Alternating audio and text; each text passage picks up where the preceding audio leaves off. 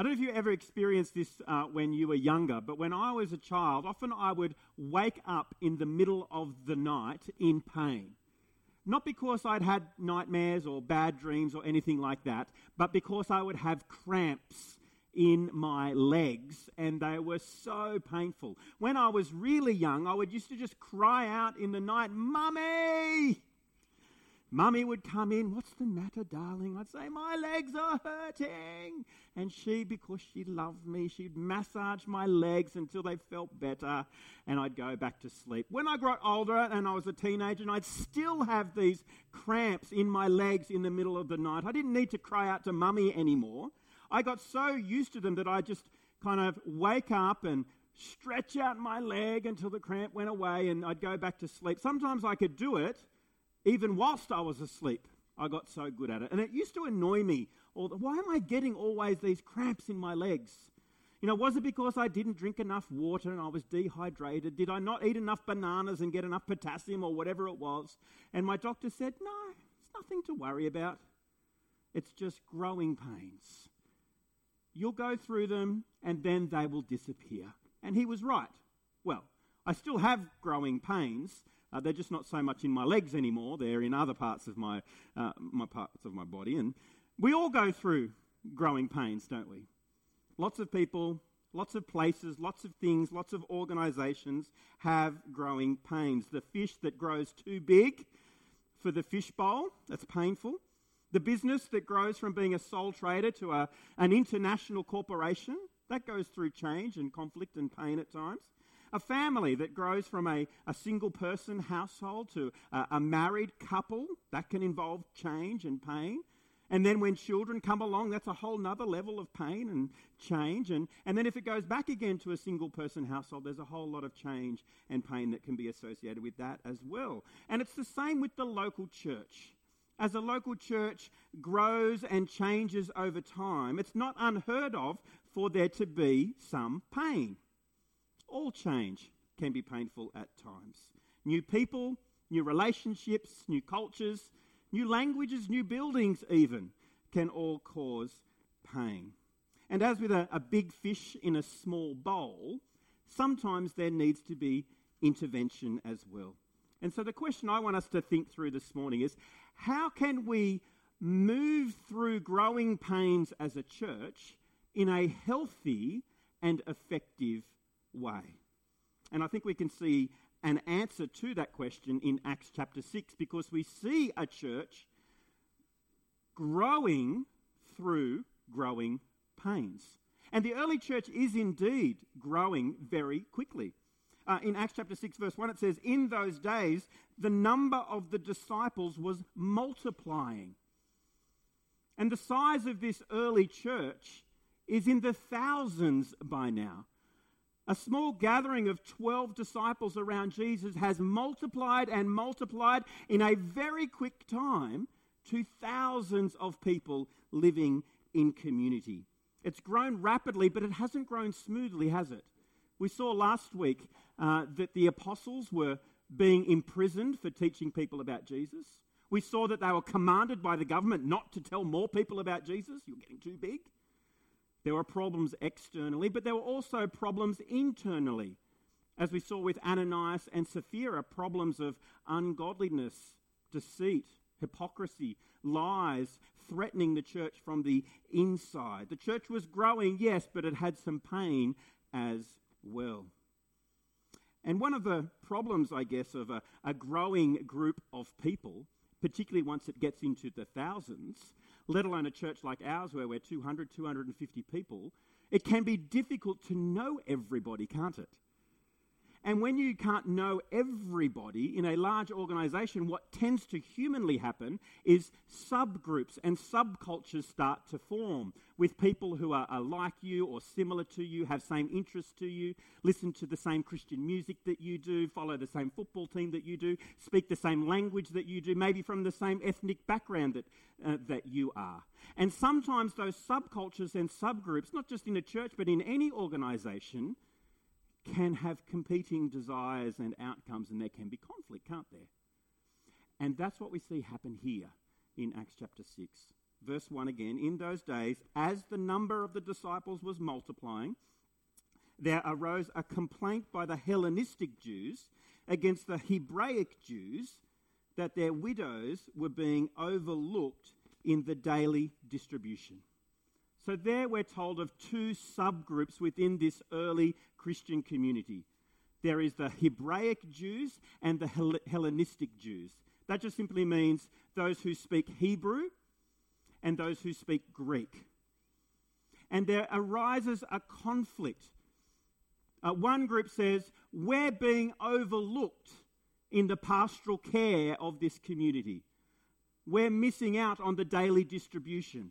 They're getting their money or their food or whatever it might be, but we're missing out. Well, our widows, those in need, uh, are missing out. Now, we're not told that there was explicit racism in the early church, that the Hebrews were more valued than the Greeks. It may have just been a misunderstanding and a miscommunication as this early church has grown so rapidly. It could just be that. But whatever the case, there is a problem, isn't there? There is a pain that they are experiencing. And that pain can still be experienced in our church today. Uh, there might be members of our church who are from a non-Anglo background, and they might think, oh, and this Anglican church really only focuses its attention on Anglos, and we miss out on uh, ministry and uh, the budget and, and things like that. Single people uh, might feel in a, a suburban family church that uh, pastoral care tends to focus on families and young children, and, and single people might feel left out. It's not unheard of, is it, uh, for issues still like this to be experienced today. So what do the apostles do? What do they do? We find the proposal in verse two. Then the twelve summoned the whole company of the disciples and said, it would not be right for us to give up preaching about God to handle financial matters. Therefore, brothers, select from among you seven men of good reputation, full of the Spirit and wisdom, whom we can appoint to this duty. But we will devote ourselves to prayer and to the preaching ministry. There's the proposal. Let's gather everyone together. It's the first church annual general meeting. First in church history, maybe. And as they get together, what do the apostles do? Well, notice what they don't do initially. They don't rebuke one group of Christians for not caring. They don't rebuke the other group of Christians for complaining. They see the problem, but they also see the problem as an opportunity. Isn't that interesting? So often we see problems as problems only, but the apostles see problems as opportunities, and that's what they are. It's an opportunity to restructure things to enable ministry to happen more efficiently and effectively. So what do they decide to do? Well, notice again what they don't do. They don't decide to start two new churches. Well, let's start a Greek-speaking church over here for, for the Greek speakers, and, and let's start a Hebrew-speaking church over here for the Hebrew speakers, and then everyone will be happy. No, they were committed to being a multicultural community of the family of God, expressing God's great vision for humanity. They wanted to stay together. But how do they do that? Well, their proposal is to multiply the leadership to enable more ministry to happen.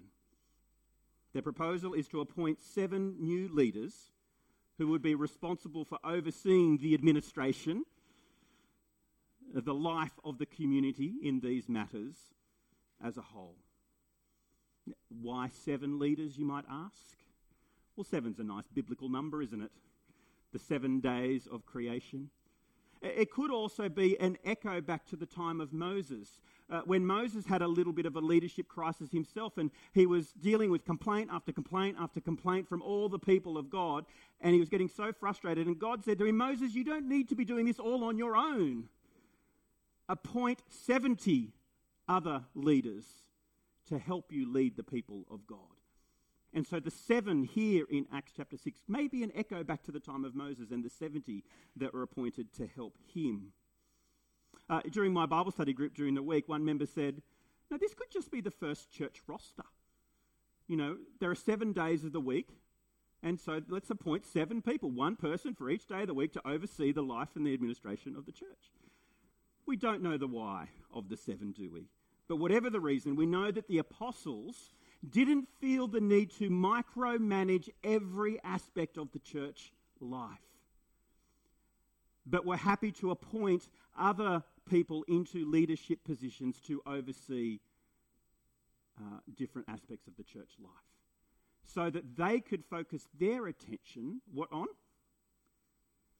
On prayer and the preaching ministry. Now, why that?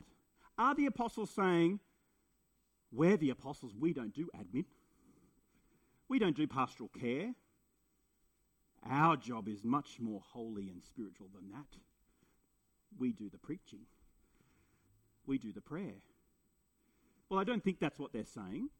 Remember, the apostles have been involved in the church life all the way through and have been very caring and very strategic in what they've been doing.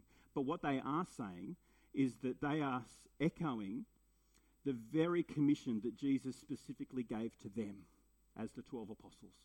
You remember that commission that Jesus gave his apostles? You shall be my witnesses in Jerusalem, in Judea, in Samaria, and to the ends of the earth. And if the apostles were going to just get bogged down in admin, that specific mission call could be under threat. But the apostles didn't want to just diminish pastoral care or diminish the importance of administration in a large organisation. But rather than doing it themselves, they provided an opportunity for others to do that so that they could fulfil their specific call from Jesus. So who did they appoint? Let's read it, verse five.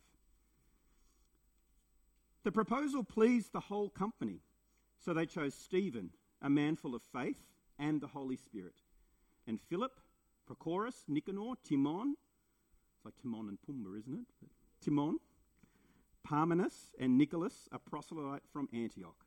They had them stand before the apostles, who prayed and laid their hands on them. So there's the seven, the first parish council. Stephen and Philip we will know, and they will become quite famous themselves in the next few chapters of Acts. The other five we don't know so much about. It appears that some of them are Hebrew speakers. Philip and Stephen are Hebrew names, and then others appear to be Greek names. So there's a, a mix of Hebrews and Greeks there, but it's not necessarily fifty-fifty, is it? It's not like the apostles are like, okay, the problem is a division between the Hebrews and the Greeks, so let's form a new leadership team fifty-fifty. Now, what's the reason these seven men were appointed? It's because they were full of the Holy Spirit and wisdom. They were known to be godly men, where the fruit of the Spirit was evident in their life. They were known as men who loved, full of joy, peace, patience, kindness, goodness, all those things. But they were also wise. They loved admin. They were good at it. They were intelligent. They were good at organising things and distributing things. And they were appointed for that reason, not just simply because of the language that they could speak. And so what was the result? The product, verse seven, we see. So the preaching about God flourished. The number of the disciples in Jerusalem multiplied greatly, and a large group of priests became obedient to the faith. So it worked. The church continued to grow through their pain, multiplying greatly, we're told. And it's interesting, there's that little sentence, and a large group of priests became obedient to the faith. Why do they mention priests of all people? It's a good question, isn't it?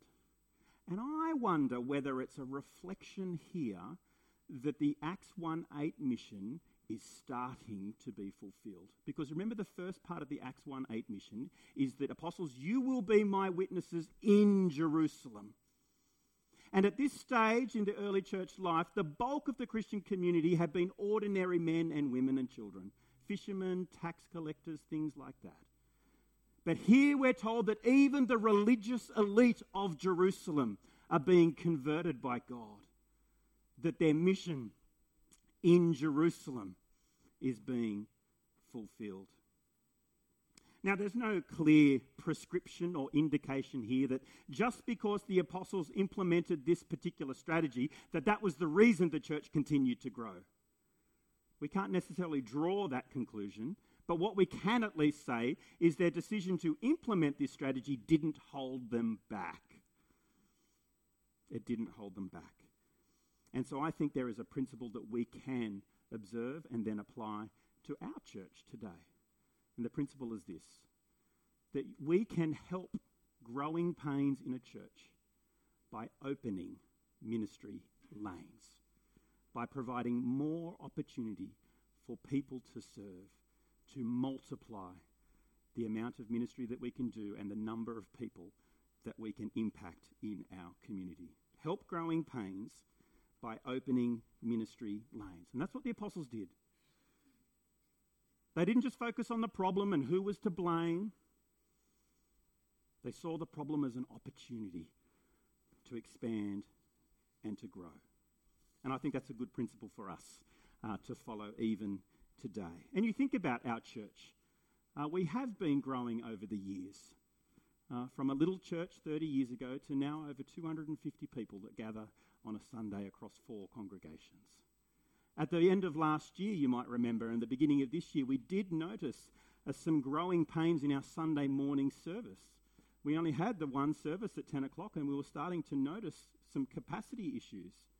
And so the parish council and the ministry team made the decision to use that as an opportunity to restructure,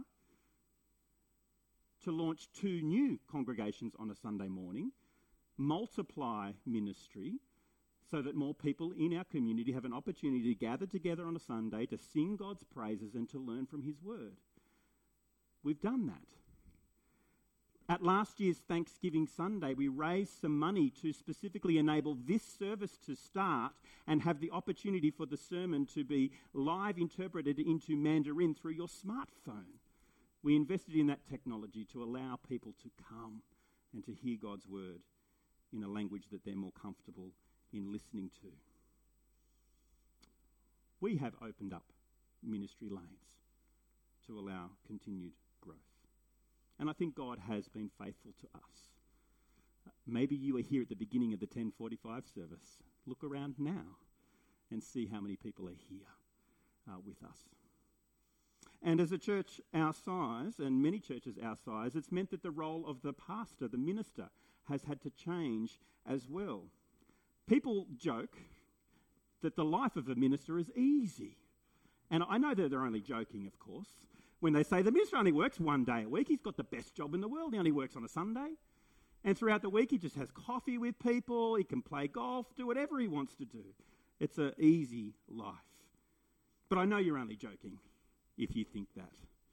Because in many ways, the minister is expected to be an amazing Bible teacher, an accountant, a lawyer, a strategist, a computer tech whiz, a counsellor, a public speaker, a worship director, a prayer warrior, a mentor, a trainer, and a fundraiser. I don't know about you, but I'm exhausted just thinking about that list. Someone once joked that it doesn't matter how much you slice up a general, you'll never get an army. It's the same with a minister. It doesn't matter how thinly you slice a minister, you will never get a church. But the message of Acts chapter six and Ephesians chapter four, that first reading that Stephen read, is that it's not the minister's job to be the sole person running the church, if you like, being on mission for Jesus. Ephesians chapter four says that the chief role of the pastor and the teacher is to equip or to train God's people for the work of ministry, so that they can focus on prayerfully proclaiming the word of God. I can try and do everything, friends, but I can't. And I may not last.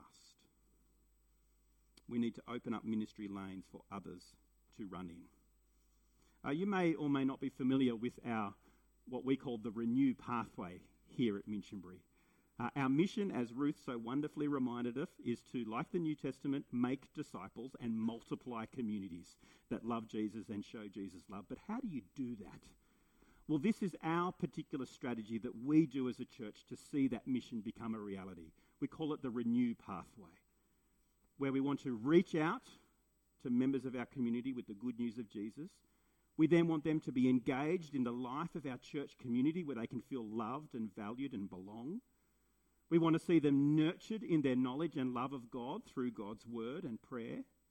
We want to see them equipped for the task of mission and ministry amongst us. And we want to do it all to the worship, the glory, the honour and praise of God. That's our Renew pathway. If you think about our church like the M four freeway, these are the five lanes that we drive in. I wonder which lane you are running or driving in today. What's your ministry lane? Where can you take up an opportunity to serve the Lord Jesus and run with and for him? Now, I recognise that there are many of you here today who have been running so hard in the life of our church. You have served and given so much of your time, your talents and your treasure for the good of Jesus and our church. Some of you are multiple, running in multiple lanes. Your kids' church leaders, your scripture teachers, your discipleship group leaders, your coaches, your mentors, your musicians, your service leaders, your prayer warriors. Thank you. I appreciate all that you have done and continue to do in the life of our church. But the work of making disciples and multiplying communities is never over, is it? There are three hundred fifty thousand people in our local area, many who do not know the Lord Jesus. Our work is not done. And maybe you're relatively new to our church. Maybe you've come to us from another church where you were running so hard that you burnt out and you're just looking to be refreshed for the moment. And that's good. I'm glad that you're here. And maybe you've been sitting in church for a little while and maybe you've been thinking, I need to start running again. How can I serve the Lord Jesus? I don't know if you like running or not. One of my favourite events at the Olympic Games is the running relay. And I love it because there's so much excitement and drama surrounding this thing. It's not just one person just running around the track, whoever can get there the quickest. It's a team running activity where you have to run really hard, yes, but you have this object called the baton that you need to smoothly and efficiently pass on to the next member of your team so that they can do their part and then pass it on so that the next person can do their part and so that together you can finish the race as effectively and as efficiently as you can. And there's drama, isn't there? Because, oh, what if they drop the baton and who's going to get there and who's going to do what? Church ministry is a bit like a relay race. Uh, maybe you are somebody that has been holding the ministry baton and you have been running so hard in multiple lanes. And if you keep doing that, you're going to puff yourself out and you won't be fruitful for the kingdom of God. So what's the solution? Well, like in the relay race in the Olympics, you can't just drop the baton and say, see you later. That's not good for the team, is it? What you need to do is smoothly and effectively pass the baton on. So maybe you are someone that has been working so hard in ministry. Maybe it's time that you stop doing a couple of things. But not just drop it, but pass it on to somebody. Who could you pass it on to? Look around the room. Who's there someone that you could talk to today, that you could pass something on to today? Because maybe you are someone in the room who is a bit like the hand ready to receive the baton. You've just been waiting to be asked. I'm asking, and there may be others that will ask you today as well. How can you receive that baton? And how can you, for the team, begin your run around the track? Take the recharge card, fill that out, read through the serving at Minchinbury form and, and see all the different ministry lanes that you potentially could run in, and let us know. I mean, look around our church, what do you notice? Oh, there's a need for pastoral care in this particular area. Write that down and put your name next to it. You notice that there's a need for more evangelism or for better administration. Write that down and put your name next to it. A church like ours will continue to grow by God's grace, we pray, and no doubt it might continue to have some pain throughout that growth. But we can help growing pains by opening up ministry lanes so that more people can run in them and the work of God can multiply and flourish. What's your ministry lane? Let's pray. Our Father, we thank you for this picture of the early church. We thank you for the wisdom and guidance that you inspired in the apostles. We pray, Father, that we might learn from them. Maybe not do exactly what they did, but to learn from them. That we might not think that we alone need to do all things, but that we might see each member of the church as gifts from you. Gifts just ready to be unleashed so that more people have an opportunity to love Jesus, show Jesus love, and draw more people into relationship with you. This we pray in Jesus' name.